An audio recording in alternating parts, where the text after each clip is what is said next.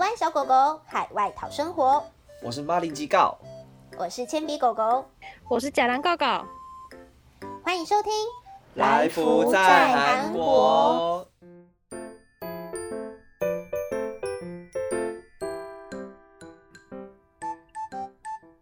大家好，欢迎收听第四集的来福在韩国。那在正式进入主题之前，我们想跟大家分享最近一个有趣的观察。最近 Clubhouse 不是很红嘛？红到就是听到 C 就有点烦躁的程度。没办法，我就安卓建名。但韩国明明就是科技大国，可是它的热潮吹得比台湾慢一个礼拜。而有媒体分析，是因为韩国的安卓比例还是比苹果高很多。我觉得这个现象蛮有趣的。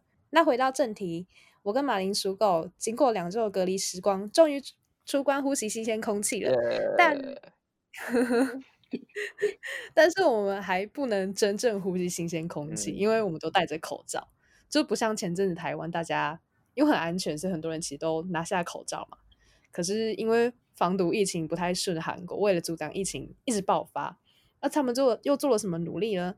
那我们在韩国的生活跟在台湾的时候有什么不一样呢？这期我们要聊的就是交换生的疫情日常，好惨哦。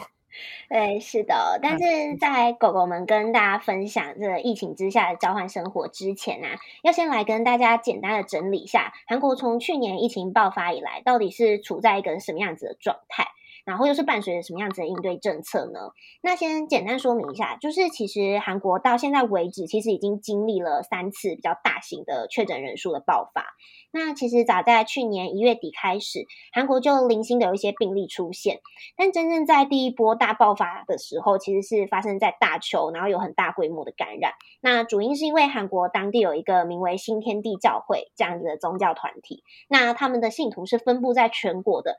然后其中的案三十一呢，他就是在大邱地区参加这个新天地教会的集会。那渐渐的，在集会中跟他接触的相关人士啊，就陆续的确诊了，那传染性就相当的高。然后最后透过人传人，在二月底的时候，这个大邱新天地教会的群聚感染就约莫来到了大概九百的案例的左右。对，然后到三月的时候，人数渐渐的下滑。可是到暑假快要结束，大概八月底的时候，又出现了第二波的爆发。那这次呢，是另外一个叫做爱第一教会这样子的宗教团体的群聚感染。那很难控制的是，就是明明疫情已经这么严重啊，可是他们的成员不听劝，就是还是会实际的去参加礼拜，或是很相信宗教的力量，就不配合检疫。那在八月十五号呢，举行那个万人光化门集会，那个简直就是一个大型的毒窟。所以在第二波流行的时候，也是每天都会增加，就是两。三百例这样，那加上这次又是在很热闹拥挤的首都圈，所以也是更提高了政府的警戒。然后到第三次的爆发就比较不一样了，是在十一、十二月的时候，又再次有一次人数的攀升。那比起之前都是宗教团体的大规模这样群聚，其实第三波就没有那么明确是锁定在哪些团体上，所以也就相对的比较难去追踪感染源。那推测可能爆发的原因呢，是在十月底的时候，因为万圣节大家不是都去跑趴吗？然后还有十一月中旬有一些工会的集会，呃，工会的集会。那当然有人指出说，是因为疫情缓和的时候，就是有调降防疫的层级，然后大家有比较松懈，或是冬季的时候本来病毒就会比较活跃之类的这些主张都有。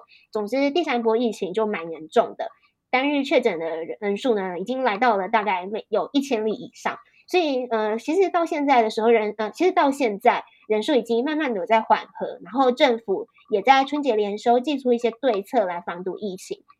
那我们已经有在 IG 呢整理一篇贴文啊，大家可以去看看，就是春节的时候，韩国政府有针对疫情制定出什么样的政策这样子。对，然后虽然现在他们好像。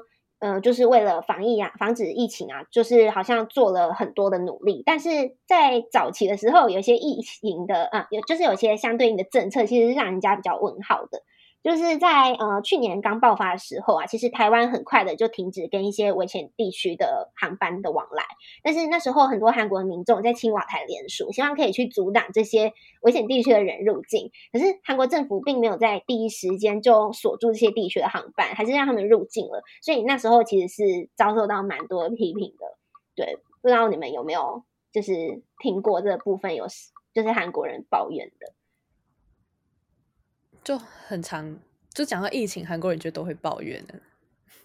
对，就是有一些奇怪的就是这，就是这些，真的是当初真的有点可惜的部分，因为那时候，呃，就是可能会有一些人其实是。呃，希望可以去寻求医疗资源还是什么的，就会可能就是赶快过来韩国之类的。然后呃，疫情就是开始变严重的时候啊，就是韩国政府他们那时候有对中国捐了口罩，那个时候其实也是蛮多民众反弹的，因为那后续有导致就是。他们自己内需有点不足，所以他们就必须要去限制口罩出口。那相对比着台湾的话，是在一开始就决议要限制口罩的出口，然后那时候也是遭受到大众的批评，就是说什么台湾没有良心啊、小气鬼啊之类的。然后后来才发现，哎，这好像是一个正确的决定，所以就会觉得，呃，真的不到最后都不知道会发生什么事。真的就是，哦，我在韩国也遇到很多韩国人，就是讲到。疫情，然后就会抱怨前期什么口罩买不到之类的问题。嗯，对，因为好像会有一些人扫货吧。嗯。对啊，就是刚开始还没有限制无不能出口，然后还有很多外国人都会入境的时候，那时候就蛮乱的。嗯，我现在在这边只要遇到韩国人，嗯，然后他们看到就是我是台湾人之后，第一个反应就会是。哦天呐，你台湾真的很厉害，好像你们就是一开始就决定要就是限定某些国家入境，所以才可以防堵的好。然后接下来就开始一一连串的五分钟的骂韩国政府的过程，我就觉得有点有 趣。他们怨气很重。嗯，但这个这个真的是因为。大家一开始当然会希望就是先把自己的国家顾好嘛，只是还好，因为那时候口罩的问题其实很快就被解决啊，因为他们的生产线也很快的就就是恢复很顺畅的这样子生产，所以大家后来也很快的就可以再买到口罩，都是足够的。对，只是呃还有一个比较奇怪的政策是在八月的时候，疫情很紧张那个时候，就是医护人员其实他们都已经到了一个很崩溃的极限了。可是韩国政府想到的办法，竟然是要增设医学院入学名额，就是那时候完全没有考虑到，就是疫情结束过后，就是过剩的人力可能会造成的竞争，还有这其实根本不是人数的问题，就是各个地方医疗资源分配不均的问题。所以这种治标不治本的方式，那时候也是在医界遭受到非常大的批评，甚至引起罢工，然后当时就是有引起很大的骚乱。当然，我觉得这个部分医疗人员真的是很辛苦啊，就是不管是韩国还是台湾都是。能说，呃，这一年多来，就是医疗人员所承受的压力跟风险，真的不是我们一般人可以想象的。真的非常感谢他们。我们学校就是也是很多人在那边抗议，就是当然不是群聚的抗议，而是几乎那段时间在医护人员就是医学院扩大招生的那件事情爆发之后，然后几乎每天。都有医学院的学生轮流，然后在校门口那边举牌抗议这件事情，然后希望大家联署抗争，嗯，就可以知道这件议题真的是烧的很大，然后各个大专院校也很积极的在抗争。嗯，对，只是好像记得那时候韩国政府他们的手段是蛮强硬的，就是好像有命令他们要马上复工，不然就会给予一些罚款或者是吊销执照这类的惩处。就会觉得都已经他们压力已经这么大，要做这么多事情了。可是，在这种在这个方面，竟然不是可能看似呃说利诱也有点不好，就是可能可以比较怀柔一点的去处理这件事情。可是最后还是用这种施压的手段，就会觉得医护人员真的好辛苦哦。就是情绪勒索啊，对啊，就是情绪勒索。嗯，真的，而且这可能家属也会抗议来说，哎，你为什么你们罢工？那我们这些病人要怎么办？就会觉得啊、哦，他们就是要扛着这种家属还有政府两边这样子的压力，真的很可怜，对啊。当然，呃，对，讲那么多就是想要让大家了解一下，就是疫情之下韩国的整个状况，因为在台湾真的蛮像平行时空的，就是很难想象那种处处都有风险的紧张感。对，所以现在就要麻烦。吃人狗狗还有马铃薯狗来分享一下，那整个在上学期感受到的韩国氛围到底是怎么样子的呢？嗯，虽然就是刚刚有提到早期有各种让他觉得不太适应的政策，然后随着疫情的变化，政策其实也不断有一些微调。不过，呃，我们依照政府的三级的分级，其实我们已经维持首都圈三级，其他地区二到三级很长一段时间了，所以大家基本上应该已经慢慢习惯了吧。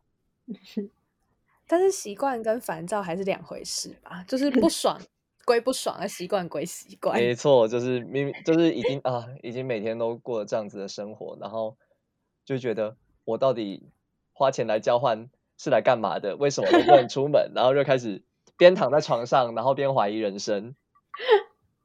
对，其实我也只是经历了，我也只有经历一小段的一集，然后他马上就大爆发了。然后那段时间刚好就是所谓的那个第三次爆发，就是所没有特别明显的大型的群聚、大型的标的而爆发的，就是确诊人数对确诊人数突然间暴增的那段时期。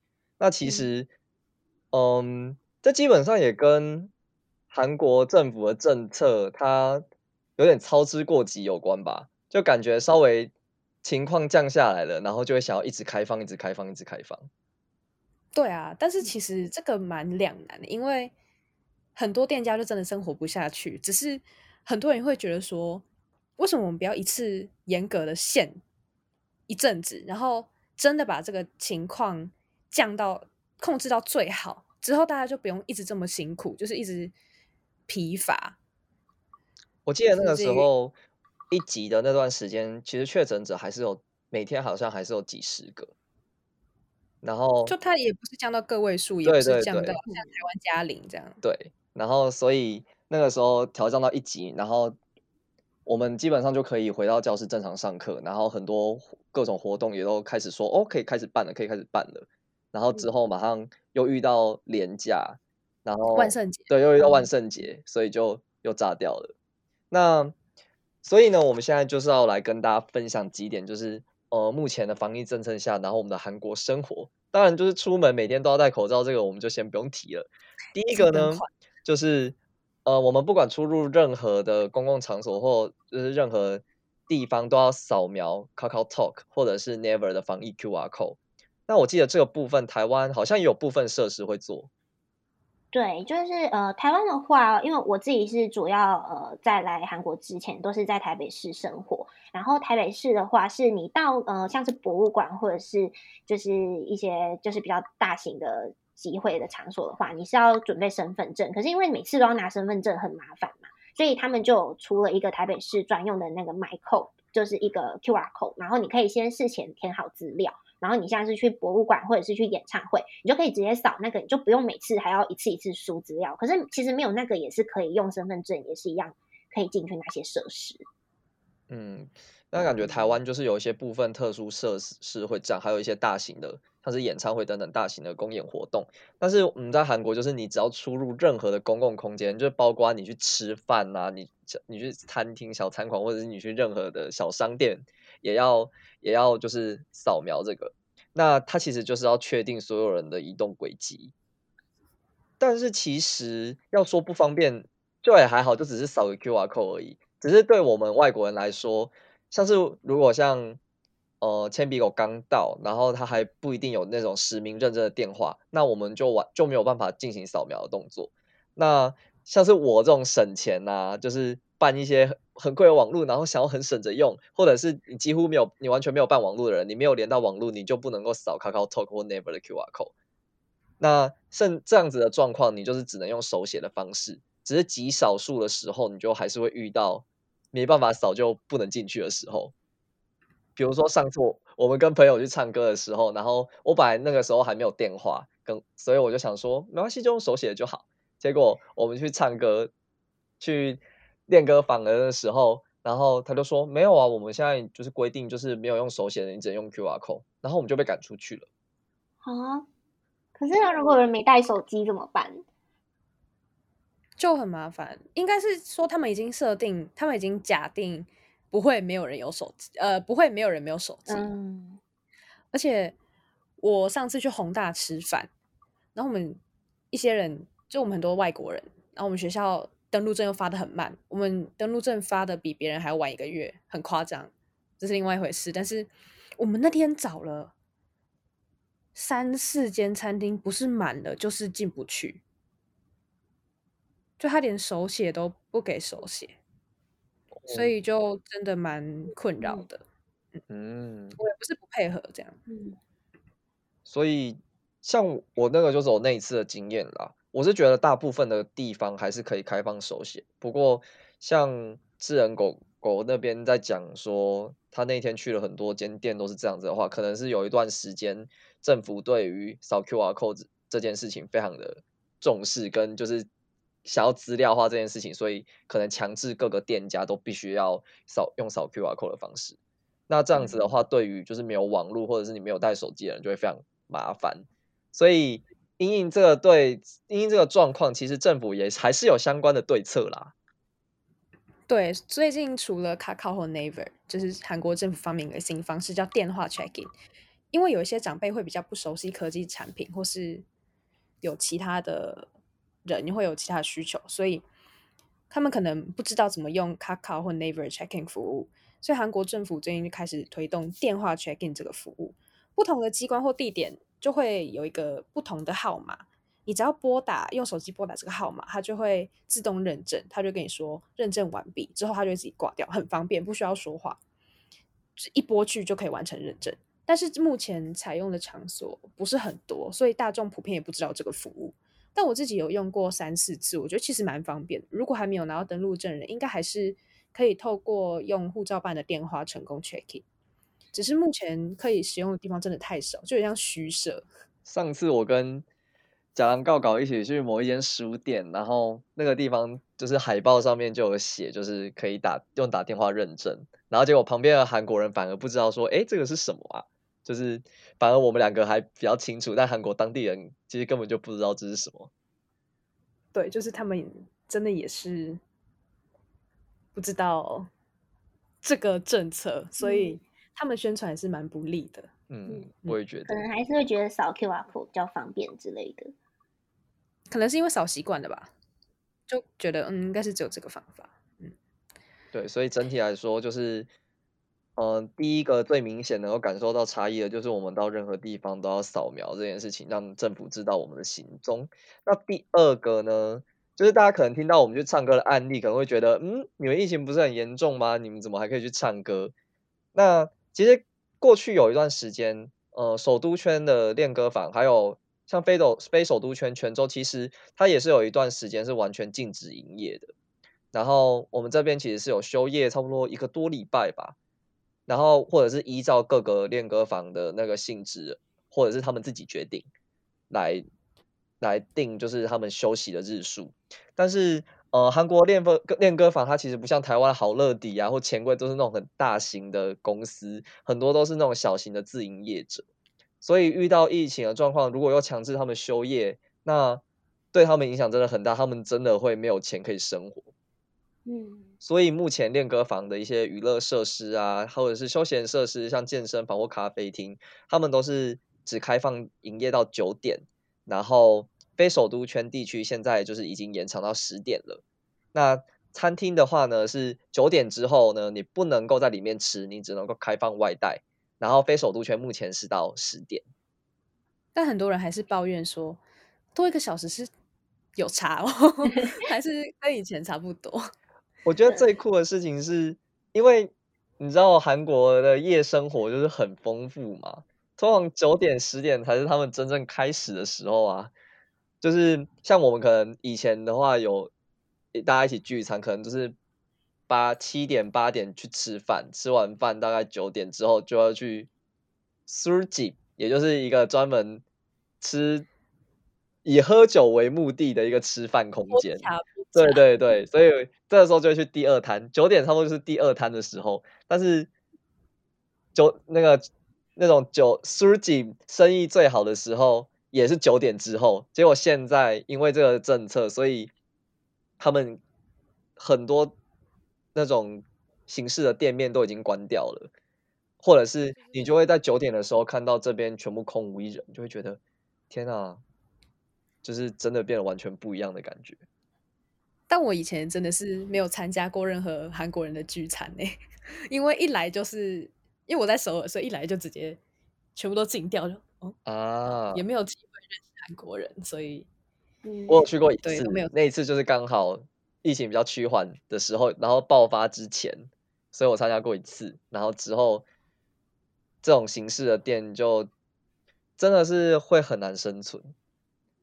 哦，而且你们那边是非首都圈，其实，所以我这边的管制又比你们严。你可以做很多事情，我都不能做。对，蛮难过的。然后再来就是像另外一个严重更大，我觉得是所有韩国人都哀鸿遍野的一件事情，就是那一段时现在已经不是了，但前面有非常一大一一长段时间，你去咖啡厅是只能够外带，不能够内用的。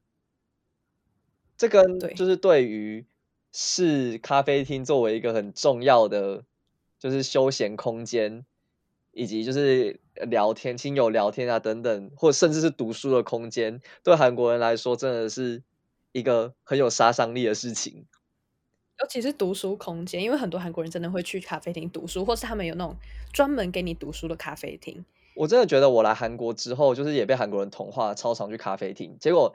遇到这一次，就是他停掉内用服务，只能够外带之后，我真的很常，就是跟朋友出去之后，不知道要去哪里，因为也没什么地方好去。是不是如果吃饭吃太久会被白眼，所以大家都会赶快吃一吃，就会赶快去咖啡厅转站咖啡厅聊天。你说以之前吗？对啊，应该是好像是公在公司会有比较偏向这样子的一个文化。嗯嗯，但其实很重要，就是咖啡，我我也是之后很常去咖啡厅读书，然后后来就关掉之后，就会发现天哪，我没有地方可以去了。真的，你已经要在宿舍读呃宿舍上课了，你还要在宿舍读书，那整个生活空间就只剩下宿舍啊。欸、对耶，搞不好这也是我被韩国人同化的其中一个原因，因为我真的不想再待在宿舍里面了。而且有一阵子是只有连锁咖啡厅不能内用，那时候还好，因为你还可以到一些就是那种小店，但是后来他直接连小店都禁掉，独立咖啡厅全部都禁掉，然后就瞬间嗯怅然若失，我该去哪？但我必须说有一件事情超级无敌好笑，就是他的咖啡厅啊，好像也跟他的就是营业登记的项目有关，像有的咖啡厅。它是登记成一般餐饮店，所以呢，有一段时间他们是可以避开这件，就是咖啡厅不能内容这件事情。然后另外一件事情是，有的咖啡厅呢，它会它有提供一些正式的餐点，比如说泡面或者是一些小简餐，甚至是单纯只是什么吐司之类的，那个东西就被当成正餐了。所以呢，你只要有点这个东西。你就可以在里面内用，然后你如果只点咖啡就不行。但明明就明明就是一样的东西，你明明就是一间咖啡厅，所以我们之前呢，为了去一间咖啡厅读书，然后我们就在里面点泡面吃，超级无敌荒唐。而且很多就很韩韩国的很多营业场所也是会钻这个漏洞，比如说它其实是酒吧，然后它就登记它其实是一般饮食店。所以就会出现很多违法的群聚行为，就对防疫来说是一个蛮大的漏洞。之前因为最近，嗯，最近也有很多新闻是从像这种登记的酒吧里面爆出很多群聚感染。嗯，哎，这个登记是事前就登记，还是他们可以换？应该是事，就是他们原本就是登记这样子的。然后，然后。嗯之前好像还有一个新闻是，就是有咖啡厅为了就是规避就是这件事情，所以呢，你只要点咖啡，他就会送你生菜沙拉，然后那个就当做正餐了，所以你就每一桌你都会看到有一盘生菜沙拉，然后大家就可以在里面内用。啊，好奇怪哦！真的是一个上有政策下有对策，然后大家都很努力的在，我不知道，就是以疫情的角度来说，嗯、这的确是一件蛮。不好的事情，可是你也可以看到，就是各种各个地方的那种小型的自营业者，然后为了生存而在底层挣挣扎的那种感觉，其实是还蛮令人心痛的。真的，对啊，而且还有一个另外一个禁令，也是对自营业者影响很大，就是五人限聚令。真的，唉，这个五人限聚令，它其实是一个独立于。两阶段、三阶段防疫那隔离就是规定的东西，它是另外定出来的一条，所以它是额外的加上，对，它是另外加上去的。然后呢，加 alpha，对，所以它字面上的意思就是，你四个人以上你就不能够聚在一起。那像我的状况是，我在全美大学认识的台湾朋友或者是其他朋友，加起来其实就差不多五六个，会一起出饭就大概五六个。所以呢，这这种时候就很尴尬。再加上像我现在人在釜山打工换宿，然后我们的员工刚好五个人，然后所以我们偶尔想要就是一起吃饭的时候，我们就算是在我们的就是青旅里面想要一起吃饭。也很尴尬，因为我们都会跟客人说：“哦，我们四个人以上不可以，不可以四个人以上群聚哦，不可以四个人以上群聚。”结果我们职员自己要吃饭，然后五个人就会很尴尬。对啊，而且现在除了直系有一个春节政策，什么除了直系家属以外，如果你有其他家人，比如说什么你的叔叔阿姨之类的，都不能超过五个人聚集。所以对很多大家庭来说，是一个不方便的政策。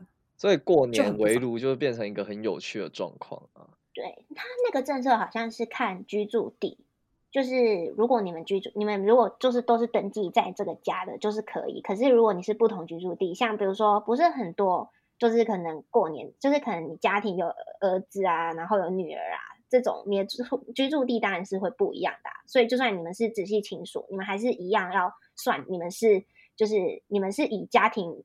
为单位，就是以居住地为单位，不是以你们的血缘关系为单位。嗯，所以很多今年很多韩国人春节都选择留在家里，就不会返返乡过年这样。嗯，这对很多人来说，搞不好反而是一件好事吧？对呀，啊，是啊，只是就不要转战旅游就好，是 更可怕。然后可能大家会觉得说，如果我们人数超过四个人，那就是分桌坐就好。那他其实他最一开始的规定是，你只要这些人一起到那个店里面，你是不能够进到店里的。所以我们很多时候我们要装作彼此不认识，然后分成两批人，然后各自进去，然后还要算一下时间差，还要假装不熟，对，不可以讲话。我们我们就要假装我不认识那一桌的人。对，我觉得 吃饭好辛苦哦。他就是变戏剧系啊。话剧社对，每个人都话剧社演技，但是他后来又推出了一个新的，就是这么偶然间对，很好笑哎。他说，如果你们是两团两摊不一样的人，啊，你们是认识的人，然后但是你们分成两团独立进去，然后你们在那边哎不小心巧遇了，哎你怎么在这里？这个情况下不算是群聚，巧遇可以哦。对，他们要不要干脆废掉啊？很幽默，我就觉得。很很激烈，可是可是仔细想想又觉得很荒唐，然后很好笑。但现在其实没有感觉啦，大家没有像之前一样这么要求一些奇怪的，就是你们必须完全不认，假装不认识，就是一样，就是让你们哦，你们五六个人你们就一起进来，可是你们就是绝对不能够坐在一起，你们就是要分桌分到别的地方。嗯，我觉得这样子做就可以了啦。讲到防疫政策，就是我可以分享一个美国的吗？可以啊。就我之前 podcast，然后听到一个美国不知道哪一州的防疫政策，他们为了要减少客人在餐厅里面内用的时间，然后他就禁止餐厅开电视。哎、欸，我觉得还蛮有道理的。很有道理，但我觉得很幽默，就是因为很多人会坐在那边看电视，然后就不会走。我觉得，所以他为了要大家赶快走，就不准餐厅。我觉得这个这个政策要有效执行，就是必须规定大家去餐厅不可以划手机。这个太难了吧？你说要交把手机 交出来，大家只能乖乖吃饭，你们都不，你们吃完饭就给我出去。就是手机都交出来，然后放在集中管理，要走的时候再拿，这样。好好笑。不过其实也因为就是一方面是因为疫情的关系，然后一方面是各种就是。机会变得太麻烦，所以现在韩国相较以前有更加的，就是嗯，支持一个人吃饭这件事情的风气，像是很多餐厅，就是它其实也有蛮多个人餐开始推出，然后然后像是叫外送也很多，就是个人餐的组合，这个在以前的韩国其实是很少见的，因为如果大家稍微像是看韩剧啊，或者是稍微知道一些韩国的风气的话，其实他们的一个餐点一个餐点都是很大份，都是大家一起吃的那种。而且如果你一个人去吃饭，有时候会被用异样的眼光看，哎哎，你怎么没有朋友？对，是不是？像我朋友以前，就是我韩国朋友，他就说现在有比较好了，但是以前他还在，他是高中生和大学生那个时候，他是不敢自己一个人去吃饭的，甚至他看到自己一个人在店里面一个人吃饭的人，他会觉得那个人很奇怪。这个跟台湾的状况就完全不一样，台湾大家都是大家自己吃，对，大家自己吃饭是一件很正常的事情，但在韩国是一件。在以前是一件非常奇奇异的事情，这件事情让我蛮惊讶。但我觉得这是一个不错的转变啦，就是让自己吃饭变成一件正常的事情。对，我觉得自己吃饭真的是一件很重要的事情。拜托，让我自己一个人吃饭，Leave me alone。对，所以大家因此有对于哦吃饭的选项或者是个人饮食这件事情有更多的选择，我觉得这真的算是一个不错的发展。那对啊。最后第四点呢，是像音乐啊、戏剧演出，还有电影院这些演艺产业的部分。那虽然大型公演虽然很多都取消了，不过它其实还是有限度的开放小规模的公演啊，还有一些像是影视的活动。那这个读戏剧系的吃人狗狗应该是很有感受吧？超有感啊！就是我本来想要买今年就韩国国立剧团出的《哈姆雷特》，结果因为疫情，他们就直接取消。而且我还有朋友去年预购一场舞台剧，结果他的票被取消了三次，还好他最后还是很有毅力的再买了一次票，还有看到戏。然后最近很多，比如说国立剧团或其他剧团有因应疫情开始推出线上观看的服务，所以不会。真的到无戏可看，但是没有办法进剧场，那个体验真的差很多。嗯嗯，还好我十月疫情比较缓和的时候有去看音乐剧《Kinky Boots》，最有差的应该就是以前他们其实会开放粉丝去接演员的上下班路，但现在都不开放了。只是我觉得可以亲眼看到，就是自己的偶像唱歌演戏就已经很幸福。你明被发言啊？对啊。而且我们有一堂课是因为它是戏剧制作课，所以我们要去观摩其他的戏，然后从那边找出一些优点之类的参考，然后就规定每一组都要看一出首尔戏剧节的戏。后来因为疫情，他就直接取消现场，所以他就改成线上看，就少了一个可以跟组员见面的机会，蛮可惜的。而且我们看的那各自看是不是？各自看自己各自的戏？对对对，嗯、就是没有我们就是每一组选。同一出啊，看你们要怎么看这样哦，这样子还是可以讨论，是不是？嗯、还是会有讨论的机会？对，但是所有东西都在线上，嗯，然后那出戏又是线上看非常无聊的一出戏，差点看到睡着。而且，对，除了戏剧表演之外，还有比如说很多偶像演唱会什么都会取消嘛。像音乐演出的话，我有朋友说他之前有买拼盘演唱会的票，那他是。他很有趣，它是汽车演唱会，就有点像汽车电影院的概念，就是买个车位，然后大家在车子里面把偶像打 call，好酷哦！然后鼓掌都是用喇叭，所以你就可以看到，你可以去找 YouTube 有影片，然后就可以看到偶像在台上说，大家多多按喇叭，然后就很好笑。就跟之前那个就是汽车祷告也是类似的概念，就很幽默。然后如果你是吗？超市就很好笑，如果没有车也没有驾照，你就可能要上网找，就是看有没有人在提供这个代驾的服务，就借你车这样，他帮你开车，然后还要借用他的时间，所以你一个人就要付那个车位的票价，然后还有帮你开车的那个人的钱，就其实很，就等于是另外再租一台车的概念。对对对对，还要租司机。好好笑哦！我自己是在那个时候疫情有比较缓和的时候，然后首尔它其实有开放一个，它其实是一个小型的音乐节，然后里面有蛮多就是独立的音乐人的一个拼盘演唱会。然后那个时候就是因为它有开放，然后就让我们能够抽奖入场。我想说爽啦，免费的，然后抽奖就可以进去，而且也基本上独立音乐人的那个就是人气没有像偶像那么。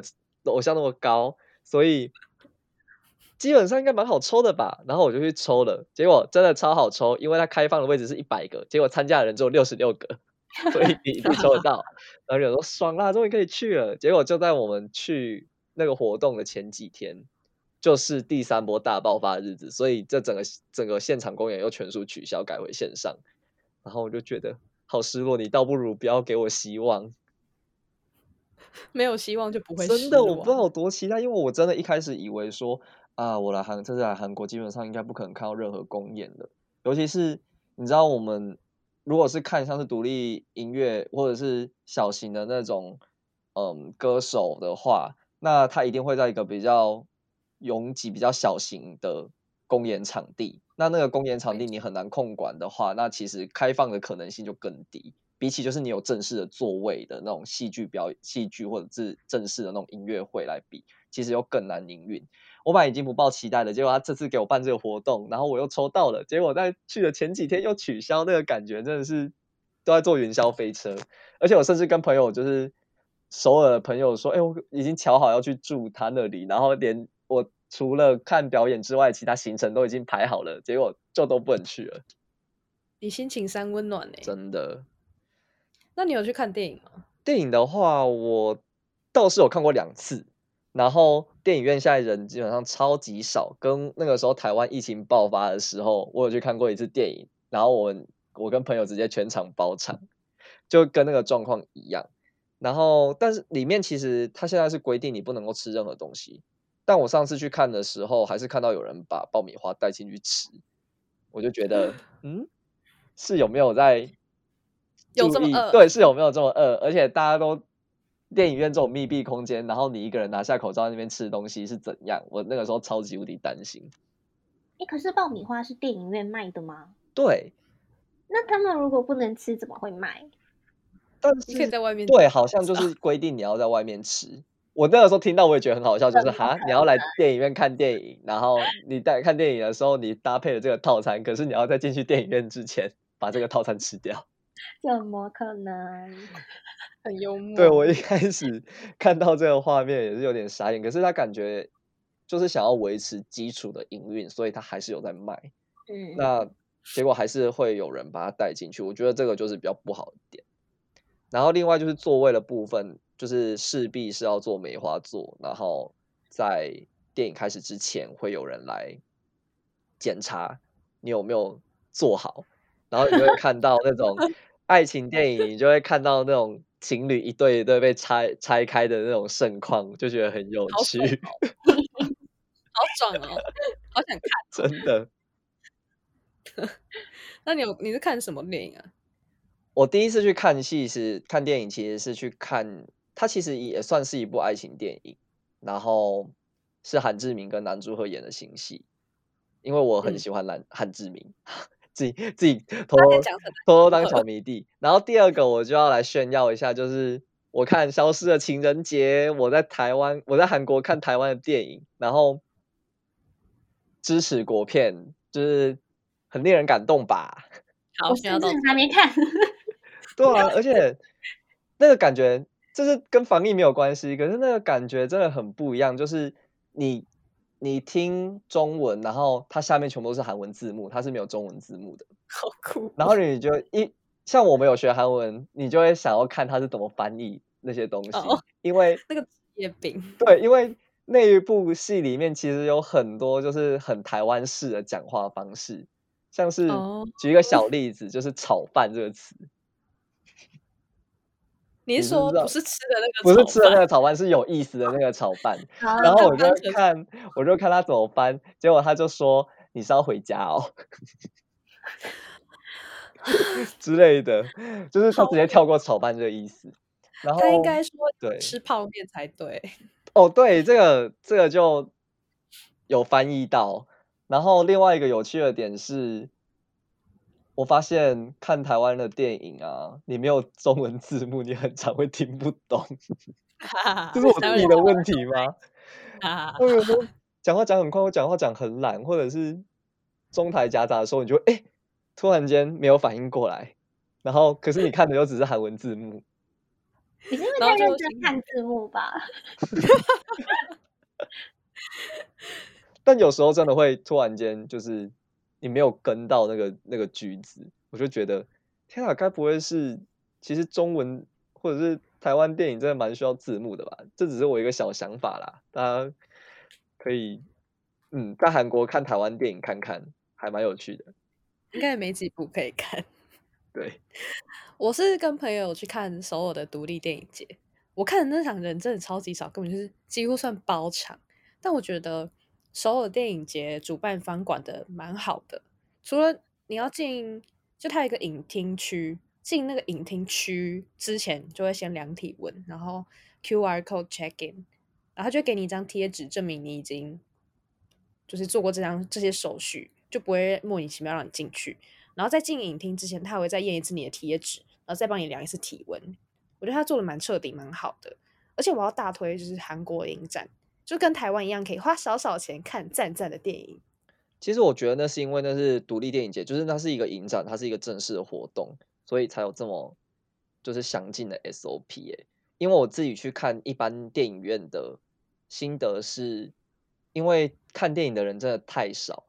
所以他们基本上已经裁掉了所几乎大部分人力资源，所以只留下极少部分的人，然后来维持整个电影院的运作。也就是说，我们在看电影，我们买票，然后我们要进场，基本上只有一两个人在帮我们处理。所以我们在进去影厅之前，就会有一个人在那边，然后让叫你扫 QR code，然后帮你量体温，然后确认你的门票，就连验票一起，然后就进去。对，然后呢？哦，他不忙，因为没有人在看，没有人看电影，所以他不忙。然后呢？但进去之后啊，以前不是各个影厅都会有人验票吗？或者是扫地什么的，就完全没有，就是空城。所以你就自己一个人默默的走上去，然后哎哎，我是几号厅？然后进去，然后也不会有任何人帮你验票，你就自己默默进到电影厅里面，想说，嗯，我现在走的是对的吗？对，这样是对的吗？然后整间影厅里面又只有你一个人。然后，对，所以，所以这就是一方面是，就是他们人力资源变得很少，所以他的那个各种进去之后的管控就会变弱。然后，对，我也觉得也是因为这个原因，才会有一些人就是可能会在电影院里面吃东西啊等等的，就是那个管不到。对，因为人太少了，你根本就不会想聘那么多人来每一间影厅，每一间影厅都管。所以就变得相对松散。嗯，没错。那接下来呢？像我们身为一个学生，我们不能够每天只看电影跟看戏啊，我们还是要上课的。对，我们还是要上课的。只是呢，想当然，就是我们在台湾也经历过一段时间的线上课程。那来韩国疫情相对比较严重，整个学期基本上都是在线上课程啦。只有我刚刚所说的少数一两个礼拜没有。那所以我平日上课的日子啊，基本上就是宿舍，然后吃饭的时候就去宿舍的餐厅，然后就来来回回，来来回回，然后也不敢出去。两点一线，真的。但我觉得我其实蛮幸运的，因为我现在在韩国是在戏剧系，因为课程性质的关系，还是有在趁着疫情比较不严重的时候上到几周的线下课。但是因为有一堂课，老师因为疫情又把整班打散成两组，所以蛮可惜，没有办法看到其他很厉害的同学的表演，就是少了很多观摩的机会。虽然我们就是后来发现，同学其实也没有在做作业，就是 他们很混。然后有一堂课，另外一堂课蛮好笑，因为有一些同学还是选择远距，所以老师就叫大家在教室带笔电开 Zoom 上课。大家就一直坐在教室里面，讲台上没有人，大家要坐在自己的位置上面思绪。所以这是远距的教室课程。呃，呃，在教室上老师，大家一起远距。然后那堂甚至是每周都要报告，所以各组组员就是坐在自己的位置上面看着荧幕报告，那个画面真是太好笑，我觉得一生都没有办法忘记。好尴尬哦，大家就一直对着电脑自言自语。对啊，很好笑。但其实像我的课，我也是有报告的，所以我也是一个人坐在房间里面，然后对着电脑自言自语，然后也不知道大家有没有在听。因为我自己承认，就是我如果听到很无聊课的时候，然后老师在上面讲话，我就刚好我就在下面玩跑跑卡丁车。哈哈哈，对啊，那我觉得报告远距其实蛮不错，一点是你还可以看稿。对对，你可以看稿，而且你根根本就不会有人知道你在看稿。会啦，因为念得很很硬。但是因为所有韩国人都看稿啊，所以我也看稿，那也没关系啊。那不是只有我看稿。我觉得，而且其实你看不到人，相对来说比较不会紧张啦。如果你一个人站在台上，就很可怕。嗯，对。但是我发现线上课程就是在线上课的时候要发言，反而会很紧张。哦，对，就会比真正见面还要紧张。真正见面明明就话都可以讲得很好，而、啊、在线上课程的时候话都不知道，就想说，我学韩文都学假的，我刚刚到底说了什么？就讲完就怀疑自己，嗯。我韩文有这么差吗？哦，这个部分呢，我觉得跟线上课程没有关系。我只要讲韩文的时候都是这样。但是这是我跟其他有上线上、同时上线上跟线下课的同学的感想啊。另外一个很有趣的事情是，因为是上线上课，所以要么大家都是就是睡到上课之前才起来，要么就是大家因为都在房间里面，所以就是也不会 像外出一样需要什么服整服装的要求跟妆容的要求。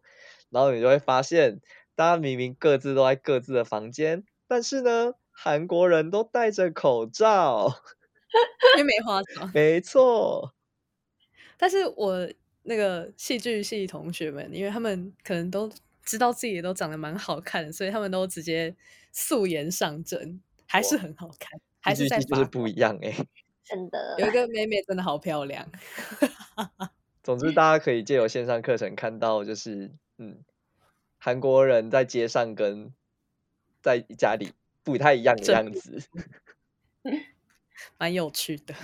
还是有一些线上课程，虽然很有点有点辛苦，有点无聊，然后又觉得没有办法跟别人讲话，有点可惜。但是你还是会有一些蛮新奇的体验。对，但是我自己觉得，虽然是线上课程，但是还是有来韩国的价值。比如说，还是可以有办法在图书馆借书，这个就差很多，因为。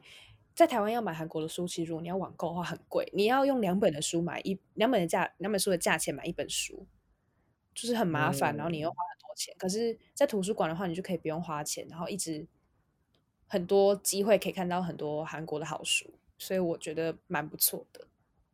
嗯，我自己也觉得，就是虽然。是用远距，可是你光是听老师用韩文讲话，或是听同学用韩文报告，这件事情本身就是有价值的事情了。虽然我觉得授课品质还是会受到影响啦，蛮有影响。不过听力有变好。对，好，那接下来就是最后的第六点，就是呢，嗯，大家如果要去各个地方，还是需要移动的，所以。交通方式这个部分，其实因应疫情还是也有一些相关的规定。那目前公车跟客运呢，它其实没有太大限制。不过火车呢，它就有规定，你一排只能够坐一个人，所以基本上每个人都靠床，然后靠走道的都没有坐。只是千米那个时候，你在就是从首尔坐 KTX 到大邱的时候，好像状况比较不一样。隔离隔离的那个专车。好像就有一些比较不一样的状况。嗯，因为呃，其实因为我们是先坐巴士到光明站嘛，然后可能是因为他那个巴士的人数，也就是他们没办法，就是真的分那么多批载，所以其实我们先呃，因为我们先那时候先从仁川出发，然后好像还有停一个地方，我猜应该是金浦机场，就是陆续有人上来，可是就是位置就是不够，所以大家还是都是一起坐，然后。但是这个还可以理解，因为就是位置不够，这就可以理解。可是到去做 KTX 的时候，就自己比较比较不能理解的是，我们那时候每个人买的票上面其实都是有对号的。然后，但是我们那时候他们就很急的叫我们赶快上车，赶快上车。然后我们就上去，然后他们就说：“哎，你们不用管车厢，你们不用管位置，你们就是上去随便找位置坐。”然后我就觉得很傻眼，就是。如果到时候我们可能，因为我们都是入境者嘛，那如果我们有谁确诊的话，他到底要怎么框列啊？因为他我们明明有对号坐，但我们都不是坐自己的位置，你根本就不知道你会跟谁坐在同一个车厢还是什么的，而且大家也都随便坐啊，就是那个认识的人还是两个人都坐在一起啊。所以我那时候就想说，哎，那这样我们不是就是在一个很危险的空间吗？就是大家都挤在车厢里面，然后你也不知道谁坐哪里，就那时候有一点傻眼这样。那结果他。一般的你国内自己在那边移动的人，然后你有规定你要对号坐，然后还有就是人不断检查，结果你反而这些国外的入境者，这群基本上可以说是高危险群的一群人，反而是这么松散的让你们进来。对，因为它只有分，就是前面呃前面几节是他们一般国民可以坐，然后后面几节就是入境者坐，所以我在想，他是不是想说，反正你们都是病毒，你们要死一起死之类的？我不能理解这个，就是大家就你们好，你们后三节就随便你们，你们怎么做都可以，反正要框大家一起框这样子嘛。所以你们是没有验票员在那边走路的吗？我们那时候，我们拿到票之后，他就会有人来带队，然后引领我们去我们在的车厢的，就是那几节的位置。然后我们下车的时候，也会有人已经在那边等好，等我们，就是就是在那边等我们要接我们去保健所。所以上车跟下车都会有人在，可是，在车上的时候，就是他没有管制什么的，就是你认识的人都是一起做，因为有些可能是商商务的，做就是一些商务的事情回来的人，然后他们可能就是就是可能同事跟同事，他们就会一起做这样。那我跟你说，你们可能真的是被放生，因为呢，一般车厢啊，就我自己坐 KTS 或者是其他类型的火车的经验都是这样，就是有一个。车长应该是车长，然后呢，他会就是巡每一节车厢，他会从车车厢的最后面走到最前面，然后对着他的那个荧幕，就是对你每一个位置坐的人，确定就是哎，这个有买票的位置是有坐人的，然后确定每个位置，然后走到从底走到头之后转过来，然后跟大家敬个礼，敬完礼之后，然后再走回去，然后就是维持这样子的一个流程。那现在这些车长就多了一个任务，就是你除了看这些你你荧幕上面的位置对对着的人有没有正确之外，你还要看大家有没有戴口罩。所以车长就又增加了这个检查大家有没有戴口罩的工作。所以边看然后边说：“哎，不好意思，请你把口罩戴上，或者是把你口罩戴好这样子。”所以它其实是有一个这样子的一个过程的。可是你们那节车厢好像就已经完全。放生的状态，对，可能车长也不 敢过去，然后就只能走到你们那个之前就停下来，然后往回走。对啊，而且因为我们那时候，因为我们大家行李都很多又很大，然后那个空间根本就塞不下，所以大家就各自就有些人就把行李全部堆在那个就是我们上车的地方那个小小的入口那边，然后就进去坐。然后如果就是有卡住还是什么，就是比如说我这一站我要下了，然后那边有东西挡了，然后他们又会出来搬，然后大家就都靠得超近的，就觉得 天哪，太可怕了吧！你知道当下不会很紧张吗？你还是你一个人，就是窝在一个小角落这样子。我自己就是我会，我就往里面坐。其实因为我一开始没有搞清楚，其实我们不用坐对号，然后就是他一直叫我们上去，随便上去这个车厢，我以为是。他叫我们上去之后再去找自己的位置，不然车要来不及了。结果我进去的时候，我的位置已经有人坐了，我才意识到大家都乱坐。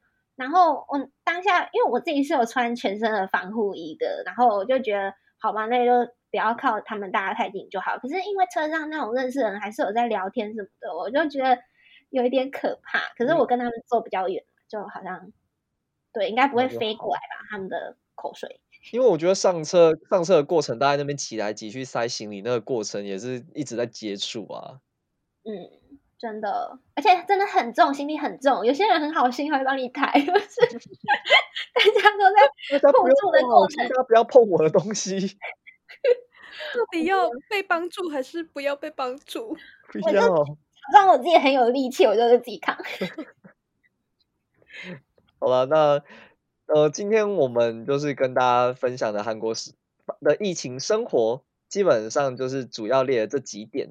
那铅笔狗目前还在隔离的阶段，大家对你你对就是出关之后有什么心理准备吗？呃，我因为我出关我就要去缴隔离的钱，其实等这期节目上的时候，我应该出关了。我觉得，因为我每天现在就是在看窗户外面的狗在那边散步，然后每天时间到，我听到那个我听到那个便当车子来的声音，我就很开心的跑到窗户看看那个大叔把便当抬下来，再把垃圾抬回去。我每天要重复这样的生活，所以我真的很想要出去走一走，就是即便只是在校园里面走一走，我都觉得比现在的生活还要好。真的，真是很想看到你，看到你本人，很久没看到你本人了。真的，我真的啊，我不知道我什么时候，为什么觉得才已经我已经过一半了，我就觉得这七天好长哦。对，已经过一个礼拜了。而且每天、啊、每天真的就只会吃便当，而且有时候不小心太晚起，你还要早餐跟午餐一起吃。真的，我晚 上就吃了两个便当。的部分，而且你的便当很豪华哎、欸。哎、欸，我真的觉得我们很好哎、欸，真的、啊、他真的是在养猪哎，就是我们一餐会有一个便当，然后还有还有面包跟饮料，然后我在想，面包不是就可以是一餐的吗？它便当还可以加热，就是它倒水下去，它就开始冒烟，我觉得好酷。我之前都没有用过这个东西，我第一次用的时候，我就我就觉得哇，好兴奋哦！科技便当，真的。我每一餐都是给你早午餐，然后早晚餐、午晚餐的规格。